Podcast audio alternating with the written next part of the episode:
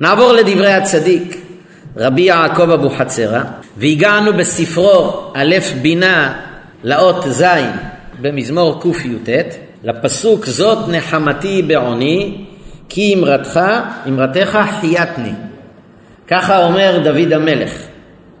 אז אומר דוד המלך שוב, זאת נחמתי בעוני, כי אמרתך חייתני. מה התכוון דוד המלך בפסוק? אז רבי יעקב קודם כל מזכיר לנו את הפסוק הקודם ואז הוא יגלוש לפסוק הזה. אומר רבי יעקב, הכוונה, מאחר שאמר שיזכור לו העיון והמיתון, שהיה טורח וממתין ושוהה כדי להעמיד הדבר על אמיתתו, זה שהשבוע שעבר. אומר רבי יעקב כהקדמה לפסוק הנוכחי, אתה זוכר שבשבוע שעבר הסברנו שדוד המלך היה אומר להשם יש לי זכות שבגללה תקשיב לתפילות שלי. מהי הזכות? שאני לומד את התורה במיתון. מיתון זה הכוונה במתינות, בנחת, בכובד ראש, בעיון, מנסה להבין. זה זכות שבגללה תקבל את התפילות שלי. זה היה תקציר של השבוע שעבר. אומר רבי יעקב, בעקבות זה בוא נתקדם לפסוק שלנו. ועכשיו בא לומר, מה התכוון דוד בפסוק שלנו? כי בזמן שהיה עני מן התורה ומן המצוות, בזה היה מתנחם. כשהיה טורח ומייחל ומצפה וממתין לדע הדבר על אמיתתו. דוד המלך כאילו אומר, היה לו זמנים שהוא הרגיש עני. לא עני בכסף, עני מן התורה והמצוות. אז מה החזיק אותו בימים שהוא הרגיש עני בתורה ומצוות, הציפייה שלו להבין את התורה. התקווה, האמונה שיבוא יום שהוא יזכה להבין את התורה. זה נתן לו כוח לעבור את הימים שהוא היה עני בתורה. וזהו שאמר, זאת נחמתי בעוני. עכשיו תבין, מה ניחם אותי בעוני? מה ניחם אותי בימים שהרגשתי עני בתורה? דהיינו זאת שאמרתי, על אשר יחלתני. יחלתני לשון מייחל, שהייתי מייחל ומצפה לדעת הדבר על בוריו, בזה הייתי מתנחם כשהייתי בעוני. דהיינו בזמן שהייתי עני מן התורה בין המצוות. אז הנה כבר אומר דוד המלך, זאת נחמתי בעוני. מה ניחם אותי כשהייתי עני? פה הוא חוזר לפסוק הקודם, על אשר יחלתני. מה זה על אשר יחלתני? שהייתי מייחל להבין את דברי התורה. הציפייה הזאת, היא נתנה לי את התקווה גם בימים שלא הבנתי, לא הבנתי. אבל התקווה שאני אזכה להבין זה יחזיק אותי. אומר הצדיק הוא מסיים, עכשיו הוא חוזר לפסוק שלנו. כי תשימו לב, הצדיק התחיל בפסוק, הלך לפסוק הקודם וחוזר אלינו. הוא מסיים, כי אמרתך חייתני. מה התכוון דוד המלך פה? משום דקשה על דבריו. אומר רבי יעקב, לפני שאני אסביר את שלושת המילים האלה, קשה על דוד המלך. מה קשה? משום דקשה על דבריו, שקורא לימים שהיה טורח להעמיד דברי תורה על אמיתתם, ימי עוני, וימי עושרו ראוי לקרותם, כי אין עשירות יותר מן עשירות התורה. והמה יקרא להו ימי עוני? הרי לפי דברי הרבי יעקב, מה היה פה בעצם?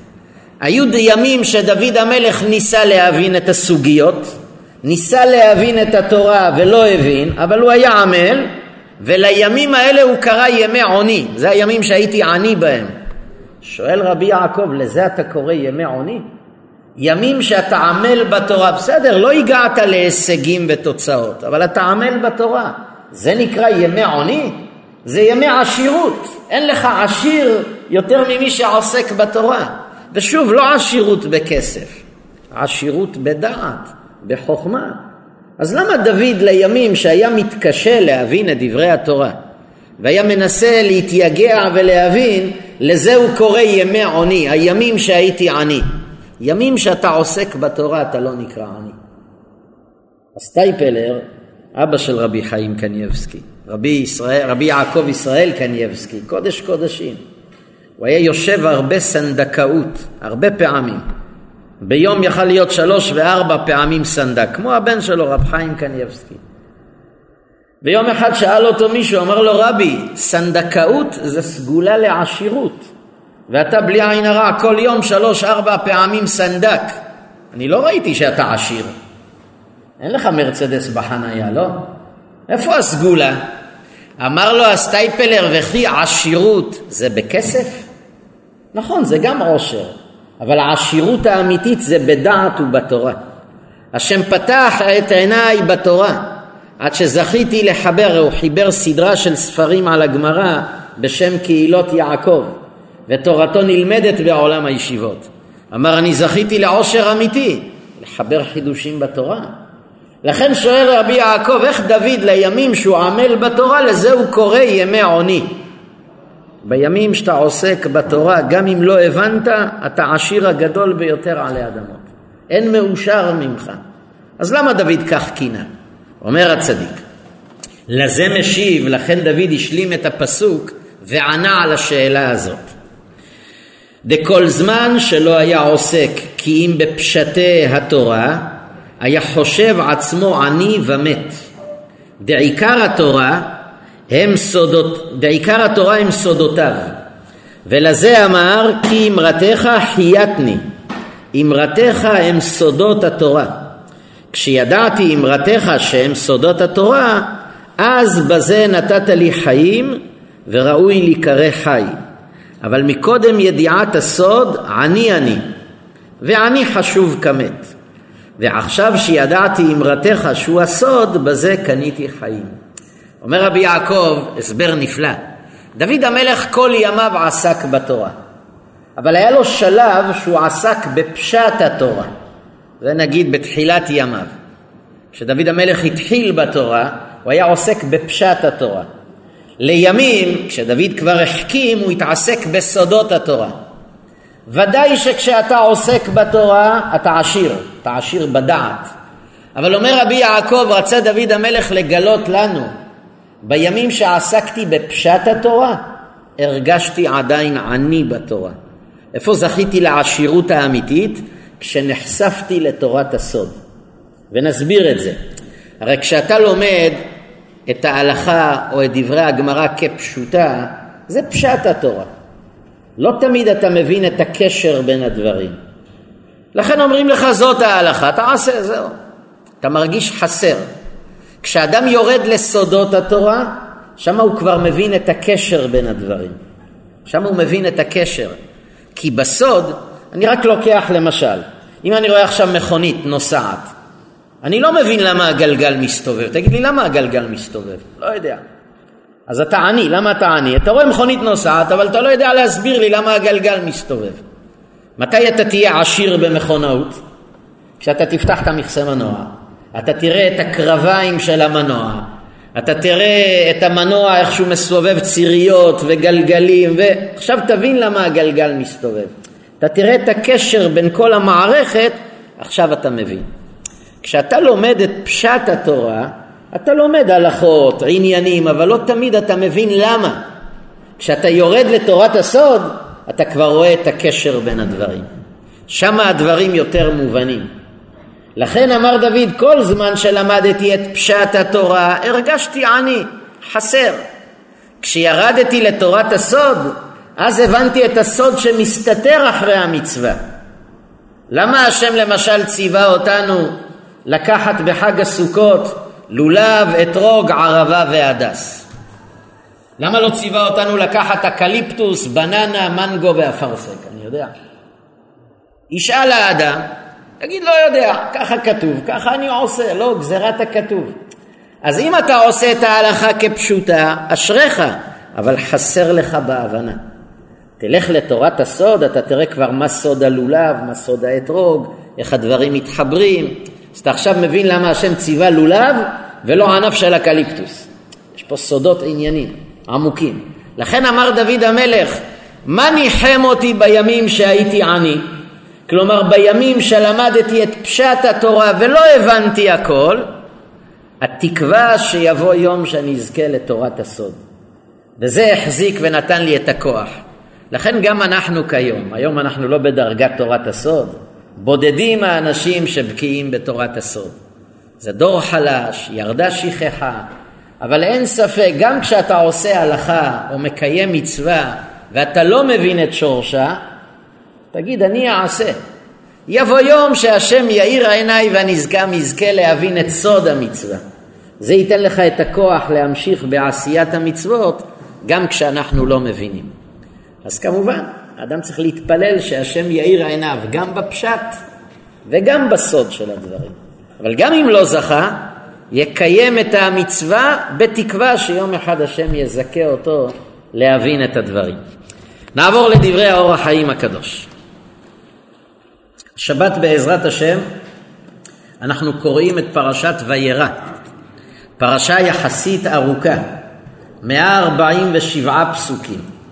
פרשה יחסית ארוכה, 147 פסוקים. וגם הפרשה הזו עוסקת באברהם אבינו. אמנם הרבה עניינים בפרשה, הרי הפרשה פותחת בהכנסת האורחים של אברהם, ההבטחה שיוולד לו בן בעוד שנה, לאחר מכן המלאכים הולכים לסדום עם לוט, כל הסיפור, הכנסת המלאכים לביתו של לוט, החרבת סדום ועמורה, כמובן בין לבין אנחנו קוראים על אברהם שמתפלל על אנשי סדום, לאחר מכן לידת יצחק, גירוש ישמעאל, ברית שאברהם כורת עם אבימלך, אבימלך לוקח את שרה, ובשלהי הפרשה עקדת יצחק. אז אין ספק ככה עברנו פחות או יותר על הנושאים בפרשה, הרבה עניינים בפרשה. אבל כחוט השני בין כולם אברהם אבינו, הוא הדמות שסביבו כל הנושאים בפרשה. אז גם הפרשה הזו בסימן אברהם אבינו. לפני שנתחיל, במעלת האור החיים יש כאן עדות מדברי קודשו של רבי דוד אבוחצירא מנהריה, שהוא העיד במילים הבאות, אני קורא איתכם.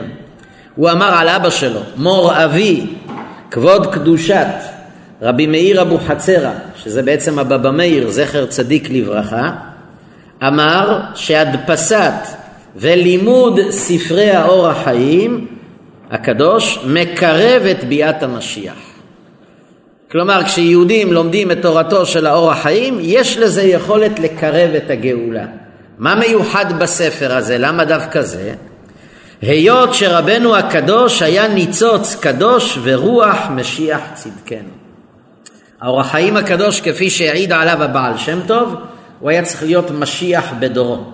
כיוון שהאור החיים היה משיח בדורו, מי שעוסק בתורתו של משיח, אמר רבי דוד אבוחצירא בשמו, בשם אביו, הבבא מאיר, שכיוון שהאור החיים היה בו נשמת משיח, מי שלומד את תורתו, מעורר השפעה של משיח.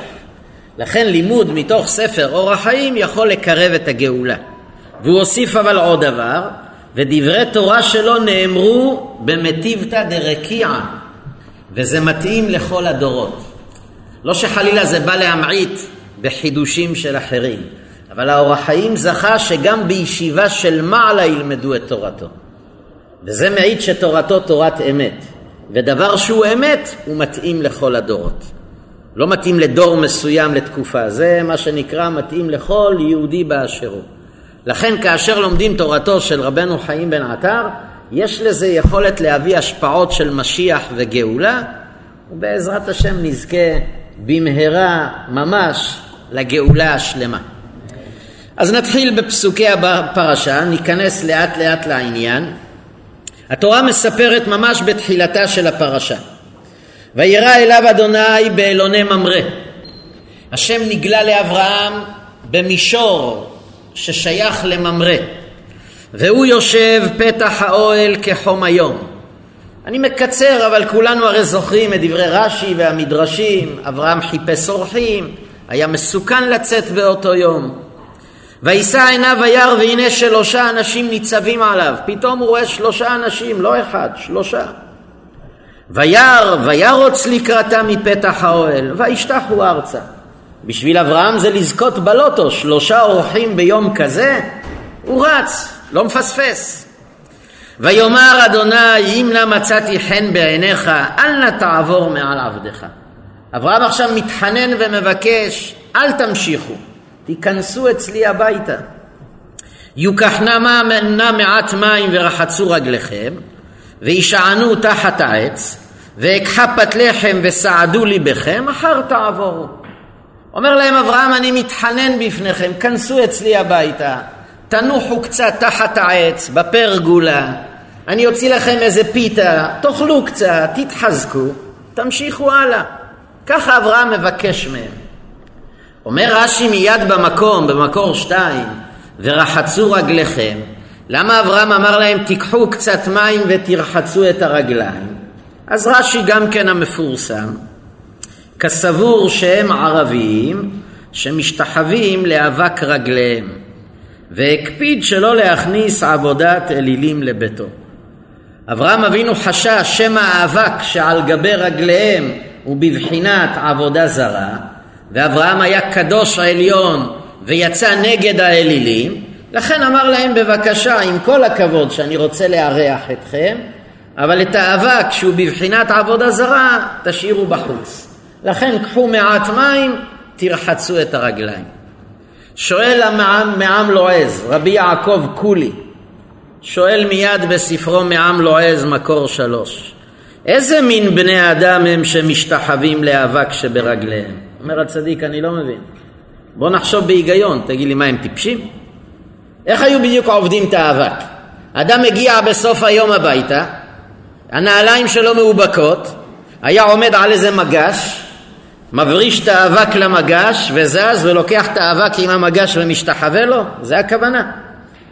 אז אומר המעם לא איזה, אז מה זה, זה, זה מין בני אדם אלה, משתחווים לאבק? מה העניין? גם למה אבק שברגליהם? אז תיקח את האבק מהמדף. במקום שאשתך תנקה את האבק, תנקה את האבק בבית ותשתחווה לו. למה דווקא אבק שברגליהם? אומר המעם לועז את היסוד הגדול, אלא שלא היו בוטחים בהשם. והיו חושבים שזה שהם מרוויחים משום שהולכים וטורחים ברגליהם. וזוהי טעותם של אנשים החוטאים, החושבים כוחי ועוצם ידי עשה לי את החיל הזה. וזה כמו עבודה זרה, כי הוא עוזב את השם יתברך. תירוץ נפלא אומר לנו המעם לועז, הוא אומר תבין הם לא היו משתחווים לאבק, זה לא הכוונה. את האבק הם לא היו משתחווים לו בכלל. אז למה אברהם אמר תשאירו את האבק בחוץ? מה הוא רוצה מהאבק? אומר המעם לועז אני אסביר לך. בימיו של אברהם הם לא האמינו בכוח השם. אם היית תופס איזה הלך ברחוב שהוא עשיר ומבוסס ומצליח והיית אומר לו תגיד לי איך אתה נהיית עשיר? אתם יודעים מה הוא היה עונה לך? היה מצביע על האבק שעל הנעליים. אתה רואה כמה אבק יש לי על הנעליים? בזמן שאתה ישנת אני התרוצצתי בדרכים. הוא לא אמר השם עשה אותי עשיר. לא. אני עשיתי את עצמי עשיר, והראיה, תראה כמה אבק יש לי על הרגליים. זה מעיד כמה אני רצתי משוק לשוק, מעסקה לעסקה. אני בכוחות עצמי הגעתי להישגים הללו. זה האבק שעל הרגליים. אמר להם אברהם, אז את האבק הזה תשאירו בחוץ. למה זה עבודה זרה? כי אם אתה תולה את הצלחתך בך ולא בהשם, זה עבודה זרה. אז אתה מאמין בעצמך, אתה לא מאמין בהשם, תשאירו את זה בחוץ. לכן אברהם ביקש שירחצו את הרגליים. עכשיו הבנו מה זה האבק. אבל על זה אני מקשה עכשיו. לא הבנתי. אז מה יעזור שאברהם רוחץ להם את האבק שברגליים? הרי הטעות לא ברגליים, הטעות היא בלב. גם אם תשטוף לו את הרגליים בצינור כיבוי אש. אבל מהלב לא עקרת את האמונה שהוא הביא את ההצלחה לעצמו. אז מה הועילו חכמים בתקנתם? אברהם אבינו גם אם תשטוף לו את האבק, אבל הוא לא צריך שטיפה לרגליים, הוא צריך שטיפה ללב. כי גם אחרי שתשטוף את הרגליים תשאל אותו, ולמה אתה עשיר? הוא עוד פעם יענה לך, כי אני עבדתי, אני עשיתי. אז מה הועיל השטיפה של האבק? לא הבנתי. אז למה אתה שוטף לו את הרגליים? אתה צריך לשטוף לו את הלב, אברהם, לא את הרגליים. אז למה אברהם אמר יוקחנה מעט מים ורחצו רגליכם? אומר האור החיים הקדוש. עכשיו נבין את דברי קודשו, איך זה מסתדר הפלא ופלא. אומר רבנו חיים בן עטר במקור ארבע, עוד ירמוז, כשהוא אמר להם יוקחנה מעט מים, שיקחו מעט מים שהוא התורה, ורמז להם שיקחו מעט מים מפשטי התורה ויטהרו בו. וישענו תחת העץ, הרי הוא אמר להם גם תשענו תחת העץ, שהיא התורה שנקראת העץ חיים. אומר האור החיים, כשאברהם אמר להם יוקח נא מעט מים, זה לא תלכו לברז, תפתחו את הברז, תיקחו קצת מים. כי גם אם תשטפו את הרגליים זה לא יפתור את הבעיה, הבעיה אצלכם היא בלב. אתם מאמינים בעצמכם ולא בהשם. אומר אור החיים, יוקחנה מעט מים, אמר להם אברהם, הבעיה שלכם, כוחי ועוצם ידי.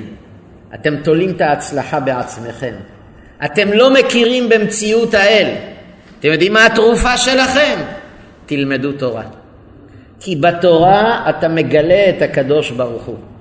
כי בתורה אתה קורא שהשם ברא את העולם. בתורה אתה, גול, אתה קורא את ההשפעות של השם בעולם. אתה קורא איך שהשם העלה את אברהם לגדולה, הוריד את לוט. שם אתה מכיר את השם. שם התמונה מתחילה להיות מושלמת. לכן אמר אם אתם מאמינים בעצמכם חסר לכם בהבנה. מה ישלים לכם את הפאזל שיש בורא והשם הוא מוריש ומעשיר? יוקחנה מעט מים. והמים של התורה לא שוטפים רגליים, הם שוטפים את הלב. עכשיו מובן למה אברהם אמר יוקחנה מעט מים, לא מים גשמיים. האבק הזה לא הפריע לאברהם. האבק שיש להם בלב אותו צריך לנקות. גם אמר להם, האור החיים על זה בונה עוד דבר, ככה מחזק את ההסבר. גם אמר להם שיקחו פת לחם, הרי אמר ואקחה פת לחם, היא בחינת פנימיות התורה. ויסעדו בו פנימיותם, והוא אומרו ליבכם. פה האור החיים עונה על עוד שאלה. לכאורה אברהם אמר להם ואקחה פת לחם וסעדו ליבכם. לא הבנתי. כשאני אוכל לחם או פיתה בדרך כלל זה משביע לי את הקיבה, לא את הלב. לא ככה?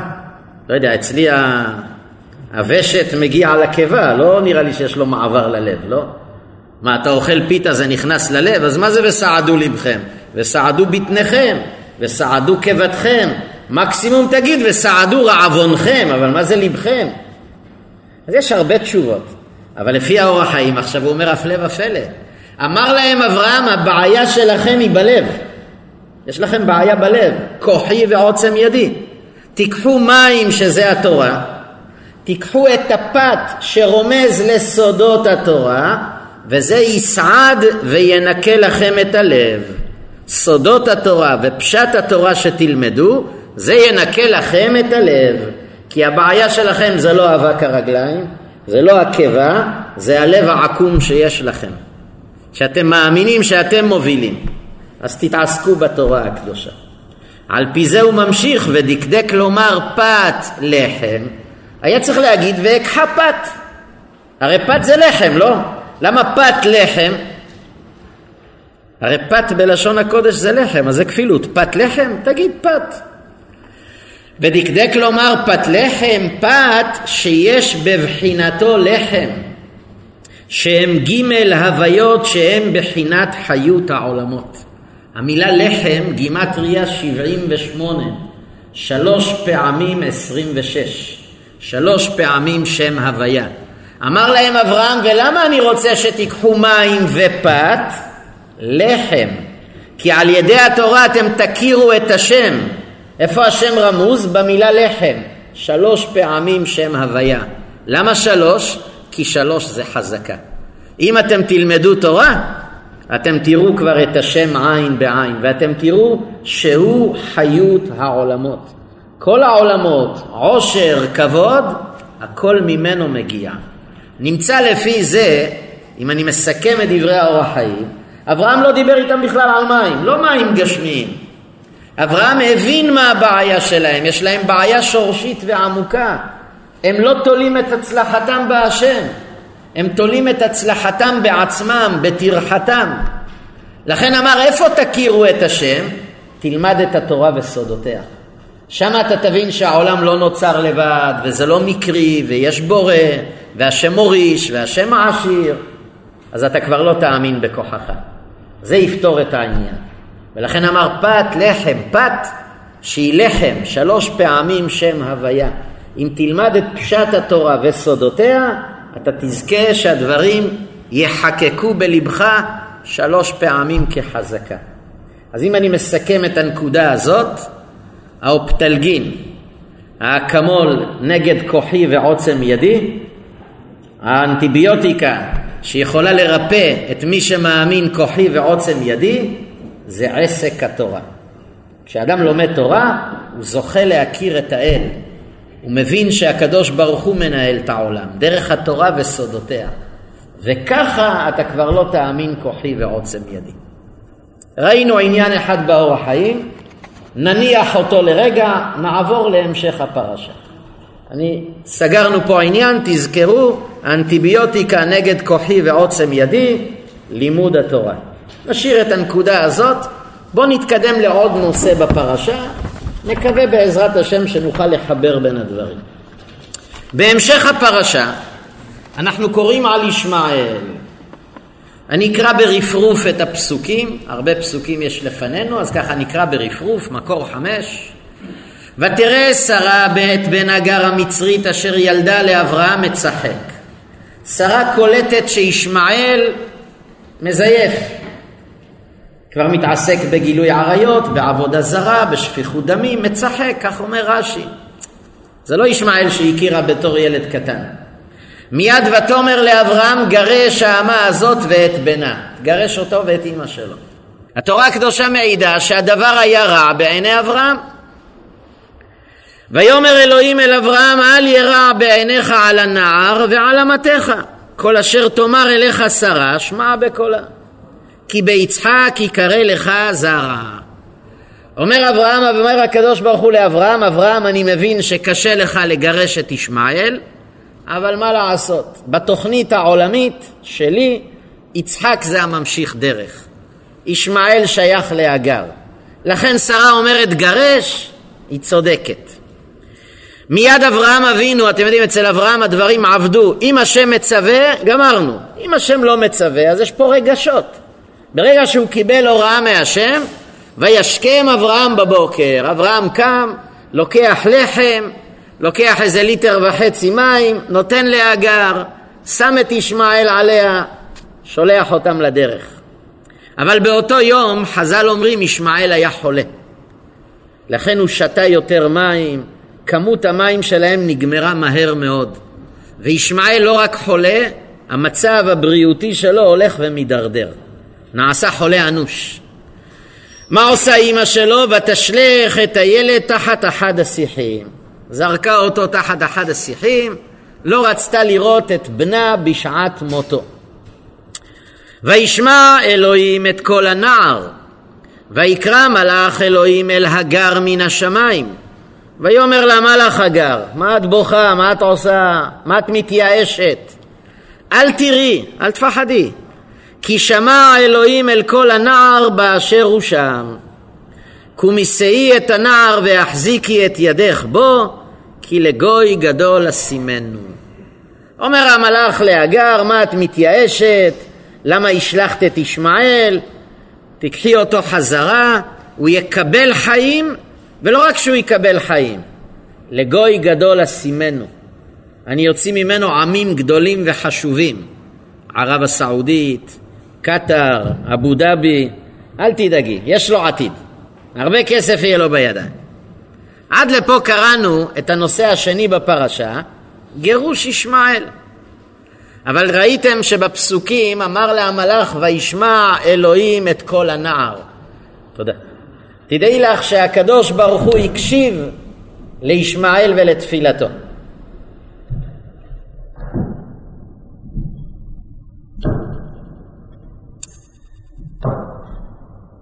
הקדוש ברוך הוא הקשיב לישמעאל ותפילתו.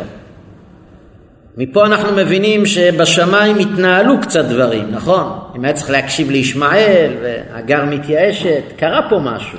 מה היה באותן דקות כשהיא משליכה את ישמעאל? אומר רש"י במקור שש: היו מלאכי השרת מקטרגים ואומרים ריבונו של עולם מי שעתיד זרעו להמית בניך בצמא אתה מעלה לו באר? כשהקדוש ברוך הוא ראה את ישמעאל במצוקה, ישמעאל עומד למות, השם מיד נתן הוראה לפתוח את הגבול, לשלוח לו איזה משאית תרופות, לא? הומניטרי, נכון? מיד המלאכים אמרו, רגע, מה, לשלוח לו, זה משאית תרופות זה? זה? הבנים שלו ימיתו את בניך, על מה אתה מרחם עליו? מה אמר להם השם? אמר להם עכשיו מה הוא צדיק או רשע? אמרו לו צדיק. אמר להם לפי מעשיו של עכשיו אני דנו, באשר הוא שם. אגב, כשכתוב צדיק שלא נטעה, ישמעאל לא היה צדיק. כשאומרים צדיק, ביחס לרשע הוא צדיק, הוא לא צדיק, כי כבר כתוב שהוא היה מצחק, מתעסק ב... אלא הכוונה צדיק פירושו, כרגע הוא עוד לא יצא מספרן של צדיקים. הרי גם אם האדם חוטא פעם ופעמיים, לא ישר הוא נקרא רשע. השם נושא ומעריך אפו. אז כרגע, לפי המצב העבירות שלו, הוא עדיין ברשימת הצדיקים. זה הכוונה, לא שהוא צדיק הדור. הוא עדיין מופיע ברשימות של הצדיקים. כי הוא עוד לא הקדיש את הסאה. אז אמר השם, אז תשאירו אותו חי. אומר רש"י, והיכן המית את ישראל בצמא? על מה המלאכים אמרו שבניו ימיתו את ישראל? כשהגלם נבוכדנצר, דהיינו בחורבן בית ראשון, היו ישראל אומרים לשבאים, אלה שלקחו אותם לשבי, בבקשה מכם, הוליכונו אצל בני דודנו ישמעאל וירחמו עלינו. שמעתם? אמרו עם ישראל לחיילי בבל, יש לנו פה בני דודים, בחווארה, באבו גוש, באבו טור, תיקחו אותנו דרכם, יוציאו לנו איזה קרקרים, משהו, אנחנו משפחה, לא? ואלו יוצאים לקראתם, באמת בני ישמעאל יצאו לקראת עם ישראל ומביאים להם בשר ודג מלוח ונודות נפוחים. לא יצאו להם עם קרקרים, בשר, דגים מלוחים, נודות, זה כמו חביות יין שעשויות מעור, נראים מנופחים, סימן שכנראה יש שמיים, עם ישראל התחילו לשמוח. הבני דודים שלנו מכבדים אותנו. כי סבורים ישראל שמלאים מים, וכשמכניסו לתוך פיו ופותחו, הרוח נכנסת בגופו ומת. אז בני ישמעאל עשו מלכודת מוות לעם ישראל, הצמיאו אותם בדג מלוח, היהודי לחץ על הנאד כדי שיצא לו זרם מים, יצא לו זרם אוויר, חנק אותו במקום. אמרו המלאכים, בני ישמעאל לא רק רשעים, הם הורגים בצורה מתוחכמת, בצורה אכזרית. אתה מציל את ישמעאל, מגיע לו למות. ככה אומרים המלאכים לקדוש ברוך הוא. והקדוש ברוך הוא מה אמר? תשאירו אותו חי. והשאלה הנשאלת, מה הקדוש ברוך הוא תמים? הוא לא רואה מה בני ישמעאל יעשו, לא הבנתי. בפרט שהשם ציווה בתורתו, בן סורר ומורה, על שם סופו הוא נידון, נכון? אז למה פה השם אומר, כרגע הוא בסדר, תשאירו אותו? איזה בסדר? תראה כמה מוות הוא יביא לבניך. כאילו השם מתעלם פה מהעתיד, מהמציאות. מה קרה לקדוש ברוך הוא? צריך להרוג אותו. גם השם לא צריך להרוג אותו אגב. לא צריך להרוג אותו, תשאיר אותו תחת השיחים וזהו. אל תספק לו דלק ותרופות, הוא ימות לבד, לא? לא צריך להרוג אותו, תשאיר אותו ככה, שימות לבד. מה? למה השם? לא, תנו לו חיים.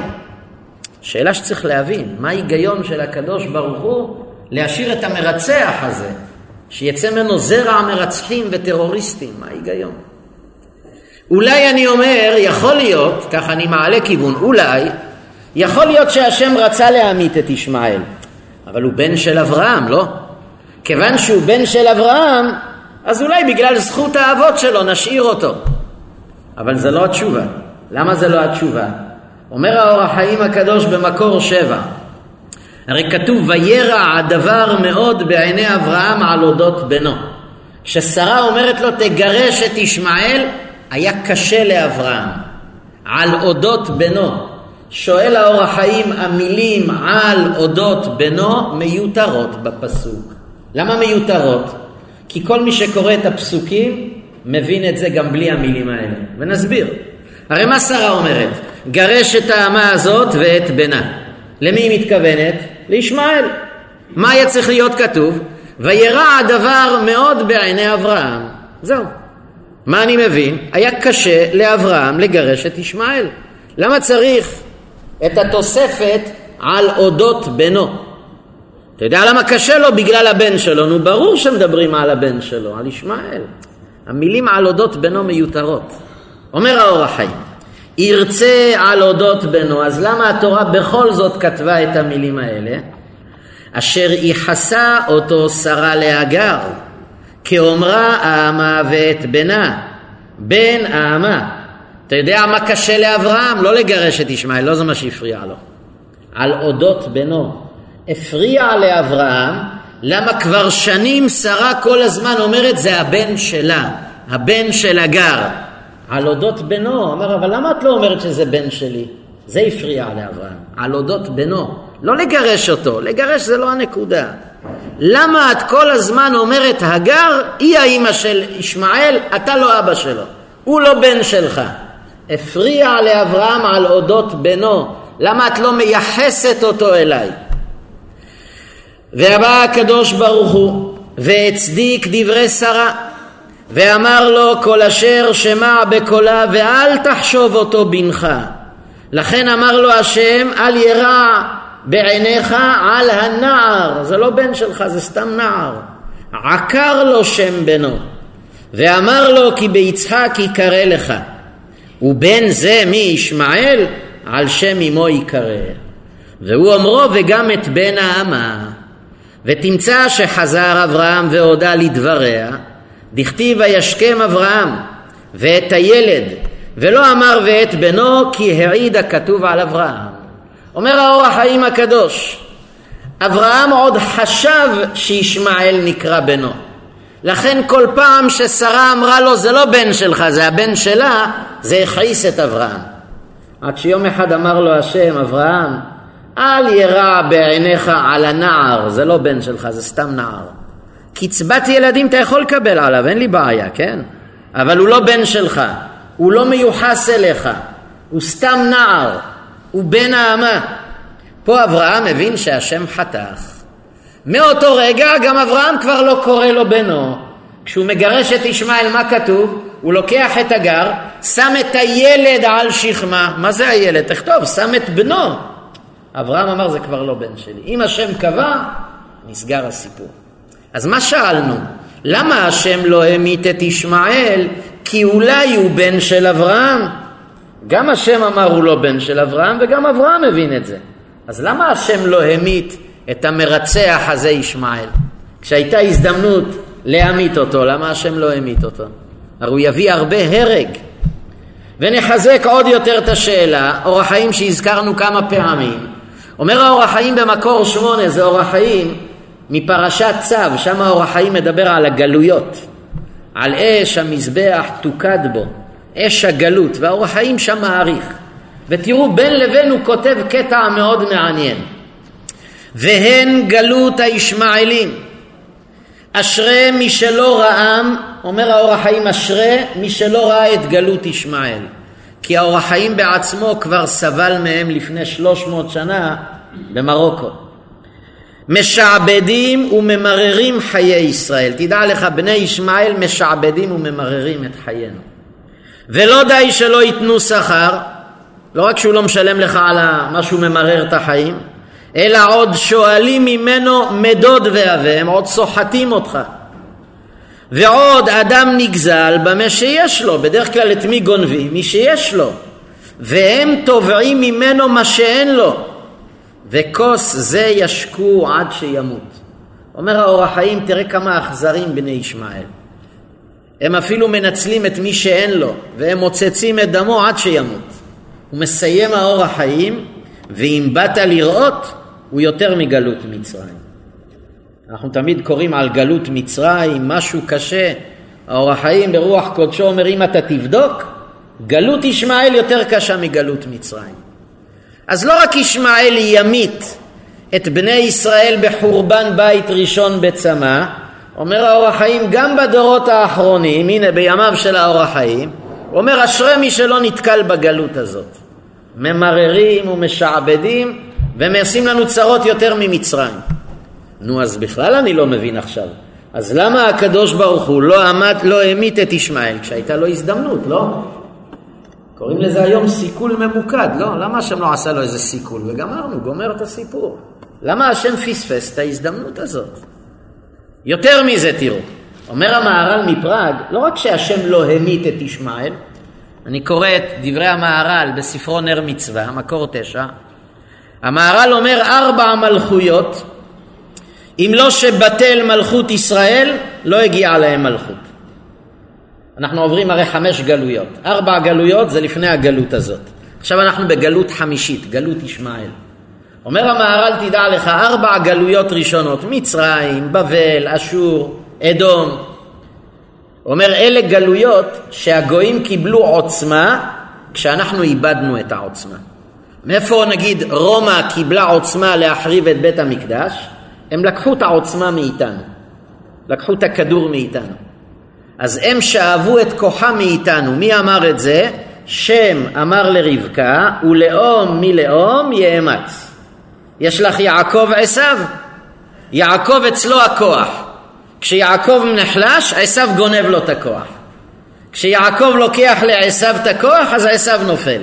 יש כדור שירוץ בינינו. זה בארבע גלויות. אבל תראו עכשיו מה אומר המהר"ל.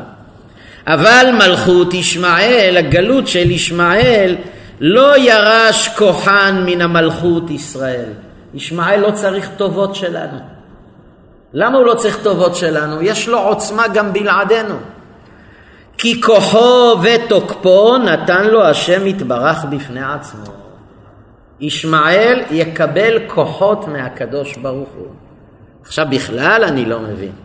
לא רק שהשם לא הרג את ישמעאל כשהייתה לו הזדמנות, ותראו כמה הרג הוא יביא בבית ראשון, בבית שני, בשנות האלפיים, עוד השם נתן לו כוחות. אומר השם רומא שיקחו את הכוח מעם ישראל, אבל אתה ישמעאל, אני אתן לך כוחות. זה בכלל לא מבין מה קרה פה אז. מה, מה קורה פה תגידו לי? מה, הקדוש ברוך הוא יש לו איזה עניין לשמר את הישמעאל הזה? תראו כמה צרות הביא לעולם. מה סודו של ישמעאל? שהשם לא רק שלא המית אותו, אלא השם עוד נתן לו כוחות לדורות האחרונים. פלא, צריך להבין את זה. וזו נקודה שננסה לענות עליה בזמן שלפנינו. חי ורעי, פה נדבר קצת על מהות גלות ישמעאל שבה אנחנו מצויים. יש הרבה עבירות לצערנו בכל הדורות שסיבכו אותנו, אני לא בא לקטרג, אבל לצערנו הגלויות בדרך כלל, כל דור יש את הבעיה שלו. בדור שאנחנו מצויים, כשאני אומר בדור זה לא עכשיו בשנה האחרונה, ב-75 שנות קיומה של המדינה, איפה הנקודה הבעייתית? מהו יהיה החטא שיעיב עלינו? נכון, יש פירוד לבבות, יש שנאה, יש לשון הרע, אני לא מדבר על זה.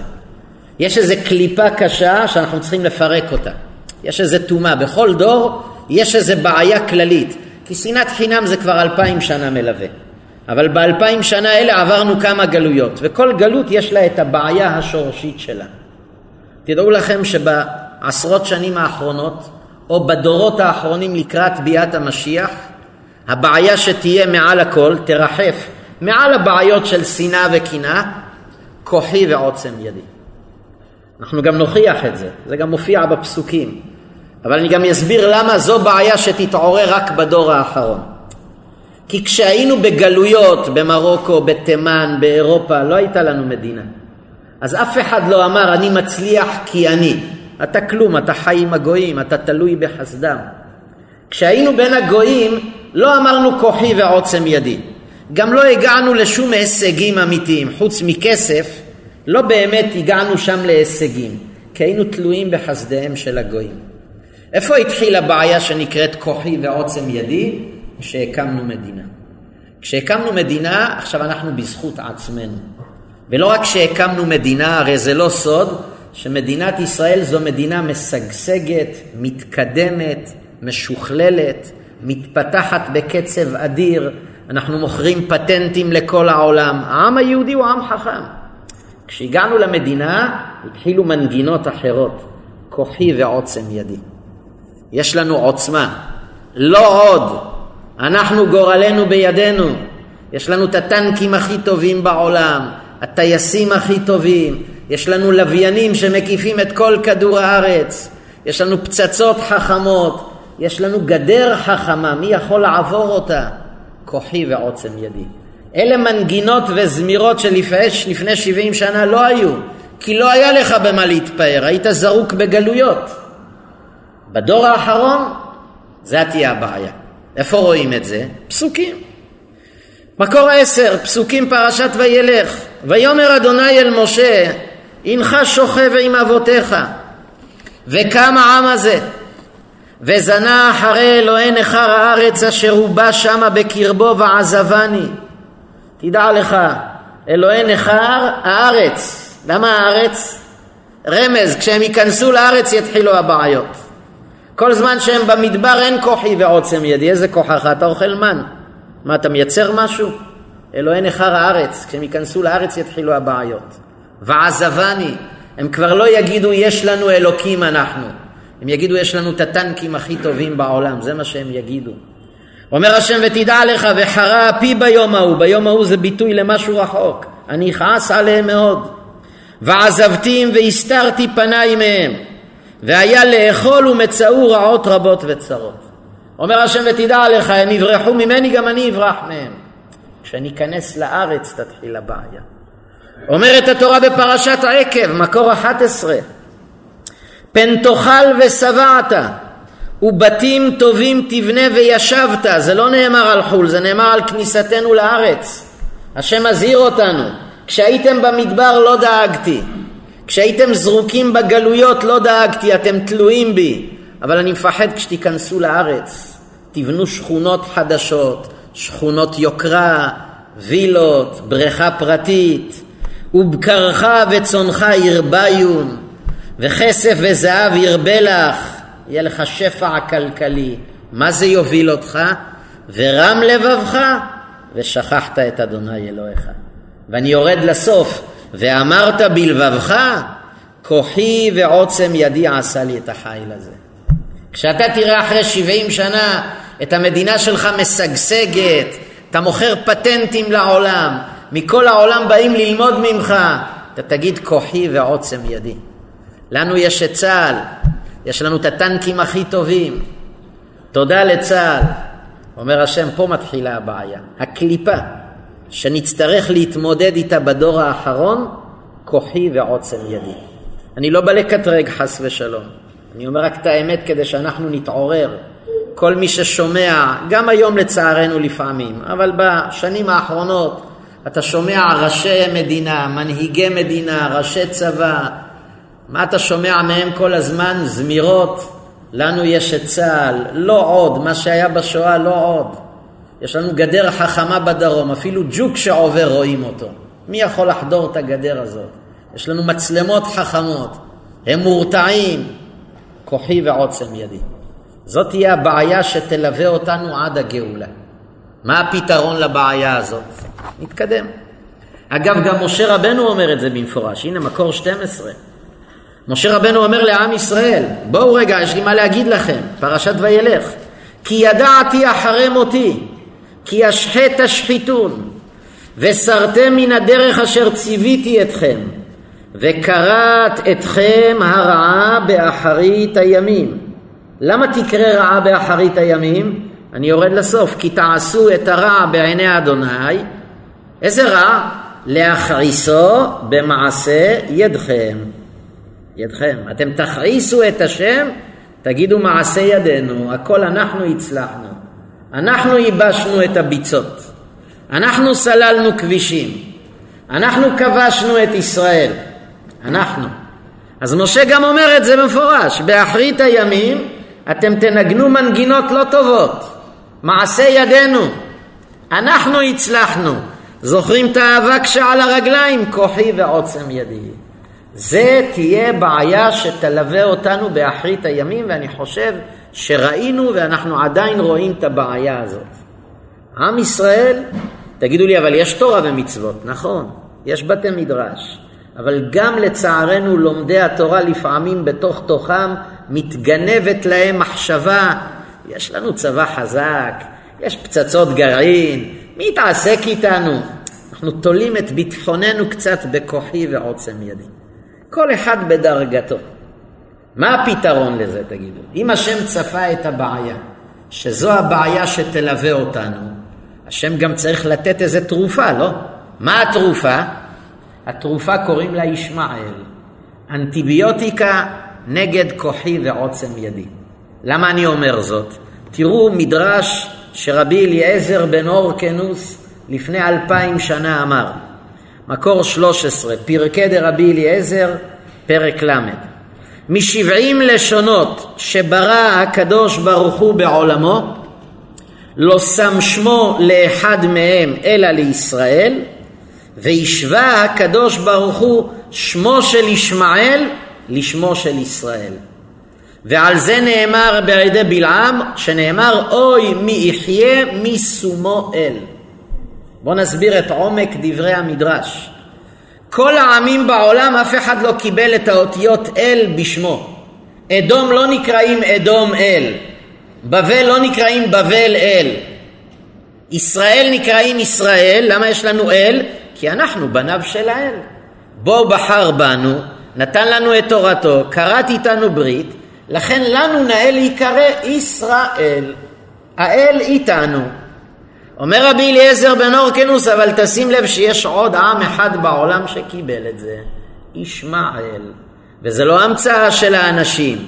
היא נחרה ויולדת בן וקראת את שמו ישמעאל. השם קבע, ישמעאל גם יקבל את שם האל. למה? כי ישמעאל יש לו תפקיד באחרית הימים. להשמיע בפינו את האל. ישמע אל. אתם זוכרים מה הבעיה שתהיה בדור האחרון? לא נזכיר את שם השם, כוחי ועוצם ידי. אומר השם, אז הכנתי לך תרופה, קוראים לה ישמעאל. הוא ישמיע בפיך את האל. לכן רק ישמעאל קיבל את המילה אל. כבר, אני תכף נרחיב בזה, כי יש הרבה מה להרחיב, אבל תראו, כבר ענינו על השאלה הראשונה, למה השם לא המית את ישמעאל? כמה רצח הוא יביא לעולם? כמה טרור?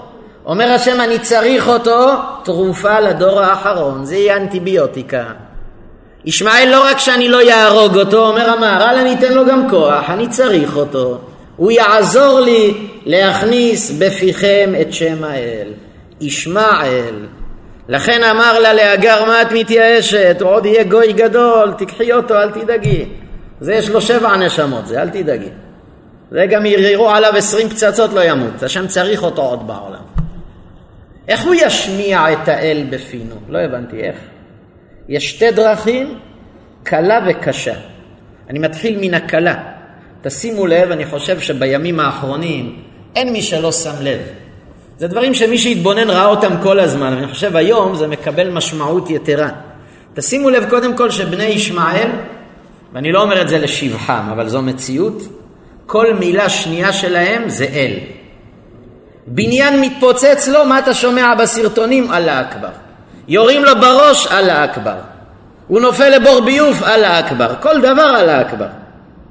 אומר השם, כשאתה תראה את הברברי הזה, שהוא לא קשור אליי, כל מילה שנייה האלוקים הגדול, זה אמור להכניס לך בפה את שמי. למה? כי אם יש לך שכל, אתה צריך להגיד, הישמעאלי הזה, שלא קשור לאלוקים באמת, תראה כמה הוא מזכיר את אלוקים. אני הבן של אלוקים, לא אזכיר אותו? זה ישמעאל. תפקידו באחרית הימים, אתה תראה אותו, אתה תראה את הדבקות שלו באל, והוא אמור לשכנע אותך שגם אתה אמור להזכיר את האל. זה הדרך הקלה. אם אנחנו נפתח את העיניים ונלמד מהם, אז הנה ישמעאל גרם לנו בעקיפין להשמיע את האל. אגב, מעניין, תבדקו, זה דבר שבדקתי אותו בעבר, כי זה נושא שיש מה להעריך בו, אבל אני רק אומר את זה בחצי מילה, אבל בעבר בדקתי. תראו שבדגלים של כל ארגוני הטרור האלה, יש להם משפטים בדגל שמסמל הרי את הדרך. מה זה דגל? זה הדרך. אתם תראו שהאל מוזכר שם. אצל החיזבאללה, חמאס ואיראן, המשפט שמופיע אצלם, רק עדת האל תנצח, זה אצל החיזבאללה. אגב, חיזבאללה, תרגום שלו בלשון הקודש, אנשי האל, זה חיזבאללה, תדעו. ואצלם בדגל למעלה, על הרובה כתוב, רק עדת אללה תנצח. בדגל של איראן כתוב אין, אלו, אין אל גדול מעלה, זה כתוב אצלם בדגל. ולמה אמרתי זה נושא בפני עצמו? כי בעבר התבוננתי, המשפט הזה בדגל איראן מופיע בדיוק 22 פעמים. מי שמכיר את הדגל האיראני, הוא מורכב מפס אדום, ירוק, באמצע הלבן עם איזה סהר. בקצה הפס הירוק ואדום אתם תראו איזה עיטור בלבן, זה אותיות בערבית. 11 פעמים מופיע אין אל גדול מעלה וגם מתחת 11 פעמים, יחד 22. אני אומר זה נושא בפני עצמו, זה לא הזמן, אין ממש זמן לדבר. אבל המלחמה שלנו עם איראן זה מלחמה שמימית, כי המספר 22 הוא מספר מאוד מיוחד בתורה, 22 אותיות. ולמה הם חילקו 11-11? כל מה שאני אומר הם לא יודעים, כן? אבל זה משמיים גלגלו, שתבינו. כי כתוב שבקליפת הטומאה, בקדושה יש עשר דרגות, עשר ספירות. בטומאה יש 11. לכן מעניין שהם 11 פעמים למעלה, האל הוא הגדול ו-11 למטה. החלוקות האלה מעידות, לא שהם עשו את זה מתוך תבונה, אבל זה מעיד שבמאבק שלנו איתם זה לא סתם מאבק על שטח, זה שתי דתות עכשיו שמתגוששות, ישראל וישמעאל. זה נקרא ישמעאל. אומר השם, אתה יודע למה אני צריך את ישמעאל? כי הוא יזכיר לך את האל. אתה תראה אותו חמש פעמים ביום פותח קרטון בתחנה מרכזית, בסופר, לא מעניין אותו, הוא פותח קרטון. אתה עוד שוקל, אתה אומר, מנחה איפה אני אתפלל? לא נעים פה בצומת. הוא יפתח קרטון ברחוב, וירד ויעלה, אחת למעלה ושמונה למטה, וכל מילה שנייה שלו, אללה אכבר. אתה תראה את זה, אתה אמור ללמוד. אם הוא ככה דבק באל ואין לו קשר לאל, אני בנו של האל לא אמור להזכיר? לכן אני צריך את ישמעאל. אבל זו הדרך הקלה שלצערי כנראה פספסנו אותה. אומר השם, ואם אתה לא תלמד ממנו בדרך החיובית, אז ישמעאל יזכיר לך בדרך יותר קשה. אומר רבי חיים ויטל, לפני חמש מאות שנה, בספרו עץ הדעת טוב, על תהילים מזמור קכ"ד, הוא מביא שם שני דפים שלמים, אני לקחתי את תמצית של התמצית. בואו נקרא כמה שורות ככה באקראי ממה שהוא כתב. מקור 14. יש גלות חמישי, אחרון לכולם וקשה מכולם, והוא גלות ישמעאל הנקרא פרא אדם. לפני 500 שנה הוא כבר צפה מה יקרה. הגלות האחרונה תהיה הכי קשה. ולפי ששאר האומות תמיד הייתה בהם ממשלה על שאר אומות.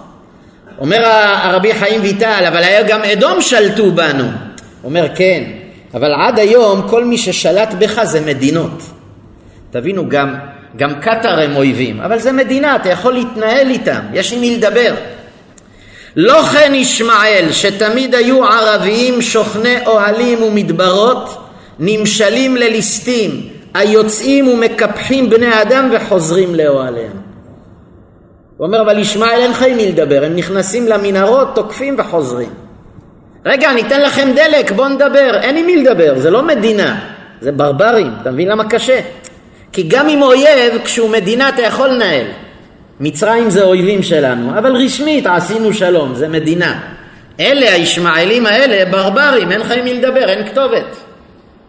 ממשיך הצדיק, בגלות ישמעאל הם רוצים להרוג נפשות וגופות ולכלות הממון של ישראל ולבולעם חיים ולא להשאיר להם שורש וענף. הם נכנסו, הם רצחו והם שרפו. למה אתה שורף? הרגת אותו, לא. לכלות ממון של ישראל. זה שנאה תהומית. בגלות ישמעאל עתידין להצר את ישראל צרות קשות ומשונות לא נראו כמותם. רבי חיים ויטל לא חי בדור שלנו. לפני 500 שנה הוא חי. אבל הוא אומר, תדע לך, בני ישמעאל יעשו צרות משונות, לא נראו כמותם. זה לא זמן להעלות, אבל שמעתי, לא ראיתי, כן? אבל שמעתי מאנשים יודעי דבר, הזוועות שהם עשו זה משהו שאי אפשר להבין. לקחו תינוק, הכניסו אותו לתנור אפייה, אתם מבינים מה זה? אפילו תנור אפייה, 300 מעלות הכניסו תינוק חי. זה זוועות שלא נראו כמותם. אומר רבי חיים ויטל, תדע לך, הם יעשו צרות שלא נראו כמותם. שלכן נקרא שמו ישמעאל, ואם כן, כשאנחנו נהיה באותו דור ואנחנו שמה, אנחנו לא נדע מה נעשה. אנחנו נגיע לנקודה שאין פתרון, ואין לנו תקווה אחרת. זולתי שנבטח בשמו הגדול יתברך, שיושיענו מידם. כי לכן נקרא ישמעאל על שעתידים ישראל לצעוק צעקות גדולות בימי גלותו, ואז ישמעם אל ויענם. אומר רבי חיים ויטל, יש דרך שישמעאל יעזור לך להכיר את האל. בדרך הקלה. כשאתה תשמע אותו צועק כל היום כמו תרנגול, אללה אכבר, אז אתה תגיד, אם הוא מזכיר את אלוקים, אני בטח צריך. אסור לי להגיד כוחי ועוצם ידי. תראה את הברברי הזה, לא יודע מי זה אלוקים, כמה הוא דבק. אז אני, בן של השם, לא יגיד השם הוא הגדול. זה אם נלמד בדרך הקלה. אבל לצערנו כנראה לא למדנו שם. אומר השם, אז ישמעאל לא פג התוקף, יש לו עוד דרך, אני אשתמש בו בצורה אחרת. הוא יביא אותך למציאות כל כך קשה, שאתה תבין שרק השם יושיע אותך. הוא יראה לך שכל הכוחי ועוצם ידי לא שווה כלום. יש לנו גדר חכמה, אמרו אנשים. אין סיכוי שג'וק יעבור בלי שיראו אותו.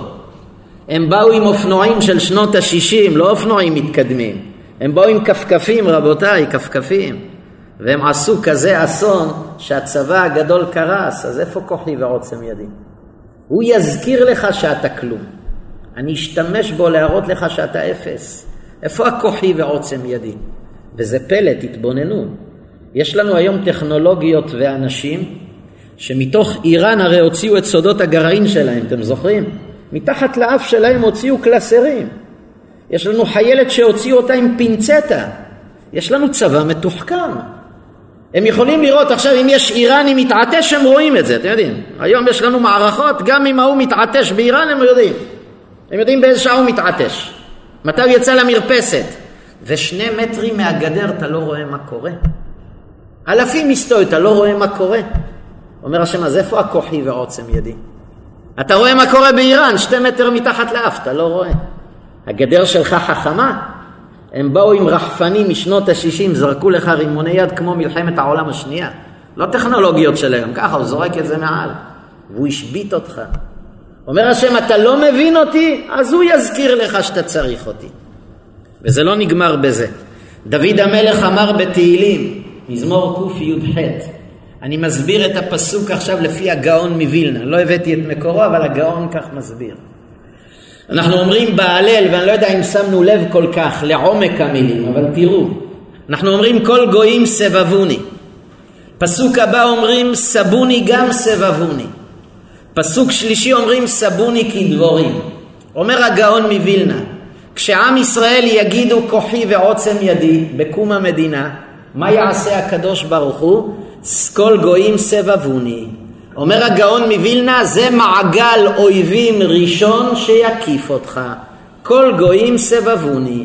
השם לא ישים את מדינת ישראל בשוויץ, בסקנדינביה, במזרח התיכון. כל גויים סבבוני זה מעגל אויבים ראשון. לבנון, סוריה, ירדן, מצרים וחמאס, דאעש. אחר כך דוד המשיך, סבוני גם סבבוני. פה מה התכוון?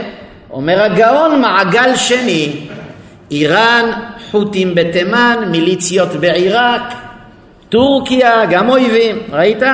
לא רק סבבוני, סבוני גם סבבוני. אבל זה לא נגמר. כי גם תגיד זה מדינות, אז נעשה איתם שלום. לא, סבוני כדבורים. אומר רש"י בספר דברים, סבוני כדבורים, כשהדבורה עוקצת היא מתה. לא סבוני כאריות, כדבורים. יהיה לך עסק עם מתאבדים, אנשים שהחיים לא מזיקים להם. אתה, אתה לא מאיים עליו, נהרוג אתכם. אתם חושבים שזה מאיים עליהם?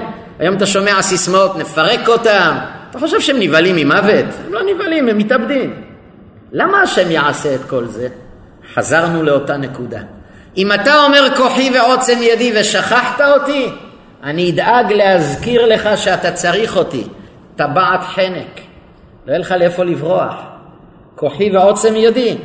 גם מעגל ראשון, גם שני, גם שלישי אתה מוקף באויבים. מכל כיוון, תראו עכשיו מתעוררים לנו כבר מה לנו ואלה בתימן שם, תגידו, עשינו להם משהו? איראן, עשינו לו משהו? ההוא בטורקיה, רק הבאנו לו כסף, מה? ראית? סבוני גם סבבוני.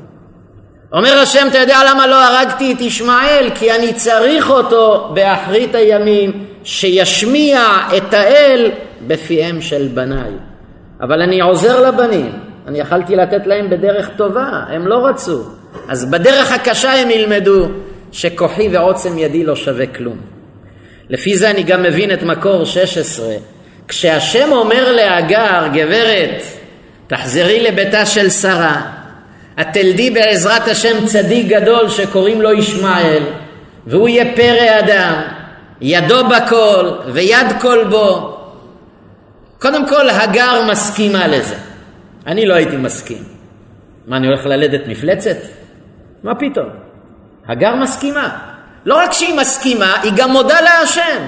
אתה אל רועי, אשראי שקיבלתי כזאת בשורה במקום הזה. לא הבנתי איזה בשורה קיבלת, שאת הולכת ללדת פרא אדם, על מה את שמחה?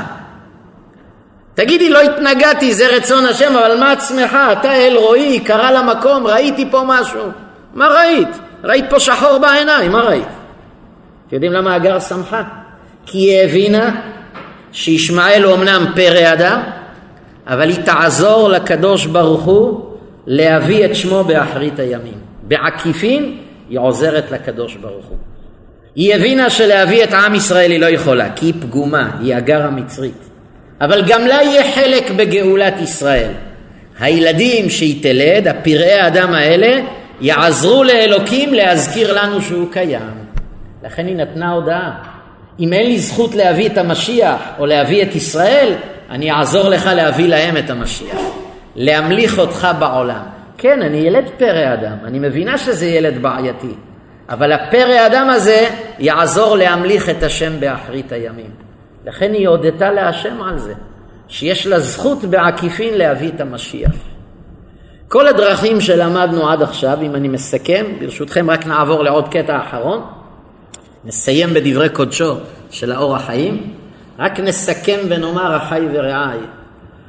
ישמעאל, לא רק שהשם לא המית אותו, השם שמר עליו, נתן לו כוחות, ויהי אלוהים את הנער, ויהי רובה קשת, אלוקים עזר, נתן לו כוחות. ולמה? כי אמר השם אני צריך אותו באחרית הימים. והראיה, אף אחד לא קיבל את השם אל, רק הוא קיבל. כי הוא יעזור לי שבניי יזכרו את האל. וראינו שהוא יכל לעזור לנו בדרך הקלה, אם היינו רואים אותם ולומדים מהם. הם מזכירים את האל, אנחנו כל שכן צריכים להזכיר, אבל לא למדנו בדרך הקלה. אז עד היום הם מזכירים לנו בדרך הקשה, הם פשוט ניפצו לנו את כל מה ששמחנו, לכן עד היום אתה שומע עכשיו באחרונה מאנשים, אתה שומע אנשים, ולא מדבר על אנשים שומרי מצוות, שאומרים איבדתי את האמון במדינה, איבדתי את האמון בצה"ל, ישבתי שש שעות בממ"ד, אני מתקשר למשטרה, אמרו אין מה לעשות, תיכנס תחת המיטה, תחכה לישועות. אתה שומע אנשים שלא מאמינים אומרים מה עשית בממ"ד עשרים שעות? רק התפללתי לאלוקים, לא היה מה לעשות. ראית? בעל כורחך אתה תזכור את אלוקים. כל אלה ששמחת, ניתקו לך את הקו, אין מענה, אין מה לעשות. הוא יזכיר לך שאתה צריך אותי. אבל אתם זוכרים מה התחלנו היום? גם המלאכים אצל אברהם אמרו כוחי ועוצם ידי, אבק הרגליים. מה אברהם אמר להם? לכו ללמוד תורה. יש עוד תרופה נגד כוחי ועוצם ידי. תרופה הכי טובה, בלי כאבים, ללמוד תורה. אומר האור החיים בפרשת ויחי, בוא נחתום. ראינו אותו לא מזמן. אמר יעקב ליהודה, כיבס ביין לבושו ובדם ענבים סוטו. אומר יעקב ליהודה, אתה צריך להביא את המשיח. הגאולה באחרית הימים אצלך. אז אני עכשיו כבר מגלה לך שיש שתי אופציות להביא את המשיח. כיבס ביין התבאר על דרך אומרם כי גלות רביעית שבו יגלה הגואל העצום, שזה ביאת המשיח, צריך שתהיה ביד ישראל מצוות עסק התורה, וזולת זה יתעכב מבו. לזה רמז באומרו כיבס ביין לבושו, פירוש כי כוחו של המלך המצופה, שילה שמו, הוא בחינת עסק התורה, שהתעסקו ישראל בעיינה של תורה. ועיין מה שפירשתי בפסוק הביאני אל בית היין ואמר כי באמצעותה יהיה לבושו שהוא כינוי למלכות נכון אליו ללובשו. כדי שהשם יוכל ללבוש את מלבוש המלכות והיה ביום ההוא יהיה השם אחד ושמו אחד יש לך דרך להגיע להכרת השם ולא להגיד כוחי ועוצם ידי על ידי התורה. כיבס ביין שזה התורה את לבושו של השם. איך נלביש את השם את בגד המלכות, השם אחד, על ידי התורה. כבר ראינו בתחילת היום, אברהם אמר למלאכים, כוחי ועוצם ידי, תלמד תורה, תראה מי ברא את העולם, אתה כבר לא תגיד כוחי ועוצם ידי. אומר יעקב ליהודה, יש דרך להביא את הגאולה כשתזכרו שהשם אחד על ידי לימוד תורה. זה הדרך הקלה. ואומרו הוא בדם הענבים, נתכוון לומר כי אם יגיע זמן הגאולה ולא יימצא יין, פירוש אין בנו תורה, אז איך נכיר את השם? הרי אם אין תורה מה אנחנו אומרים? כוחי ועוצם ידי. תהיה הגאולה באמצעות עול ותוקף הגלות. אשר יצירון האומות לישראל, כאומרם ז"ל כי כשיגיע הקץ הנחתם ולא יהיה בישראל זכות לגואלם יעמיד להם מלך קשה כהמן. זה מה זה המן ההוא שם באיראן? בדיוק איפה שהמן היה חי, לא? נכון? זה בדיוק אותו אזור. מעמיד עלינו מלך קשה כהמן. מה זה קשה? מה לווה לנו? האיראנים היום משקיעים מיליארדים רק לייצר מיליציות נגד עם ישראל. אין להם מה לעשות, אתה מבין? אין להם מה לעשות. אין להם חלב, אין להם אוכל, אבל לייצר נגד עם ישראל. זה המן. המן היה הרי משנה למלך. תתעסק עם האוטו שלך, עם הלשכה. לא. להשמיד, להרוג ולאבד. אומר האור החיים, תדע לך, באחרית הימים, אני מסכם את הדברים ובזה נסיים, באחרית הימים, הבעיה שלנו תהיה כוחי ועוצם ידי. וכדי להביא את הגאולה צריך לזכור את האל. אם אתה תלמד תורה ותכיר את האל, חסכת בעיות. אם לא, אומר השם, כבר הכנתי תרופה, קוראים לה ישמעאל. הוא ישמיע בפיך את האל. וגם בזה יש שתי דרכים. אתה יכול ללמוד ממנו מי זה האל, ולעשות את זה יותר טוב ממנו. כי אם הוא מזכיר את האל, כל שכן שאני צריך להזכיר את האל. ואם לא, הצרות שהוא יעשה לך יובילו אותך לנקודה שתבין שאין פתרון.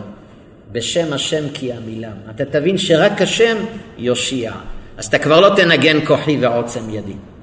אני כל כך התרגשתי השבוע כשהאימא של אותה חיילת שהצילו, כשהיא אמרה את הסיכום של הדברים, כשהיא באה להודות, אני התרגשתי שהיא פתחה במילים תודה לבורא עולם. אחר כך היא אמרה תודה לצה"ל ותודה לשב"כ. זה בסדר, אני לא נגד תודה, גם להם מגיעה תודה, אבל היא זכרה לא כוחי ועוצם ידי של צה"ל והשב"כ, קודם כל תודה רבה לבורא עולם. כי אם השם לא היה במבצע להוציא את הבת שלה, היו הורגים עוד לפני שמוציאים אותה. לך תדע מה יכל לקרות. על כלום זה יכל להסתבך. תודה לבורא עולם. זה מה שהשם רוצה. הוא אומר, אל תילחם, רק תזכור שאני קיים. אל תגיד הטנקים, תגיד הקדוש ברוך הוא, לנו יש את הקדוש ברוך הוא. אל תגיד לנו יש את צה"ל, לנו יש מטוסים, לא. תודה לצה"ל, שיעשו את ההשתדלות, אבל תגיד, לנו יש את בורא עולם. הרב זילברשטיין מספר שבמלחמת יום כיפור היה טנק בודד, השרשראות שלו כבר לא נוסעות, הטנק קיבל הפגזות מכל הכיוונים, כל הטנקים כבר שרופים מסביב, וגם התחמושת הייתה ממש מועטה, ועשרות טנקים סוריים מקדימה. וכל צוות הטנק היו אנשים לא שומרי מצוות. אבל ברגע הקשה הזה, מתוך המצוקה הבינו צריך את אלוקים. מפקד הטנק שהיה קיבוצניק, הוא שאל את החיילים ככה בשעת מעשה, מישהו מכם זוכר איזה טקסט דתי, משהו מהדת, איזה פסוק, שהשם יעזור לנו? אף אחד לא זכר כלום. אבל אחד אמר, כן, אני זוכר. אני יודע, יש אצלנו ביהדות איזה ברכה שהכל נהיה בדברו. אמר לו, יופי, יופי. הם מטעינים פגז, אומר לו, תברך, ברוך אתה השם שהכל נהיה בדברו, יורים. פגיעה ישירה הורידו טנק. וככה במעט פצצות שהיה להם. הם טוענים והוא מברך שהכל. אה? ברכה לבטלה או לא? הושיע אותם השם. ככה הם פילסו דרך וניצלו. אומר השם, אני לא צריך שתילחם, רק תזכור שהכל נהיה בדברו, זהו. תגיד ברוך אתה השם שהכל נהיה בדברו, זרוק טיל באוויר. תעיף אותו ללבנון, תראו, הוא ישמיד את עזה. אני כבר אסדר את זה, רק תגיד את השם. אתה לא רוצה לזכור אותי, בעל כורחך אתה תזכור. חי ורעי, כמה דברים אקטואליים. לא רוצים לזכור את השם, אומר השם, אני אזכיר לך. שמחת על צבא, שמחת על גדרות חכמים, הנה, כלום לא עזר. ברגע האמת הכל קרס. ואם אני לא הייתי עוצר אותם שם, איפה זה יכל להגיע, אומר השם? אם אני לא הייתי נותן לך כוחות להתעשת, איפה זה יכל להגיע? הם יכלו להגיע גם לאשדוד, השם ירחם, לתל אביב. בשעת חג הכבישים פנויים, רק תיסע, מי יעצור אותם? אז אתה רואה שאתה כלום בלעדיי. ישמעאל, אל תיתן לי לעורר את ישמעאל נגדך בצרות כדי להזכיר אותי. תזכור אותי בדרך הקלה. לכן בימים האלה, אחי ורעי, קודם כל אשריהם ישראל. באמת אתה רואה התעוררות של אמונה, אתה רואה חיילים שרים השם אחד, השם מלך. אתה רואה ברוך השם התעוררות. האמונה מתחילה לפעם חזק בלבבות. אנשים רחוקים מתעוררים. אנשים שהאמינו בכל מיני כוחות, היום גילו את השבר הגדול. וגם הם אומרים, צריך רק להתפלל להשם. מכוח האמונה הזו, ושם השם בפינו נראה ישועות. ייתן השם שנזכה כולנו לשמירה, להגנה, שמשמור על החיילים וכוחות הביטחון, ישיב את השבויים בריאים ושלמים, ידבר אויבינו תחתיהם, המה כל האויבים יכרעו ויפולו, ואנחנו בשם השם נעשה ונצליח, וזכות הצדיקים שהגינו הלילה בתורתם, רבי שמעון בר יוחאי, רבנו חיים בן עטר ורבי יעקב אבוחצירא, כל הצדיקים כמובן שהזכרנו את שמם ותורתם, יליצו טוב בעדכם ובעד בני ביתכם, ימלא השם כל משאלות לבכם לטובה, ונזכה יחד לגאולה השלמה. עכשיו התקזזנו, היה לנו אזעקה בהתחלה, אז התקזזנו עם הזמן, בסדר? אז אתם מוחלים לי, לא? היה הפוגה, אז הנה לקחנו כמה דקות. רבי חנניה בן הקשיא אומר, רצה הקדוש ברוך הוא לזכות את ישראל. לפיכך הרבה להם תורה ומצוות שנאמר אדוני חפץ למען צדקו יגדיל תורה וידיר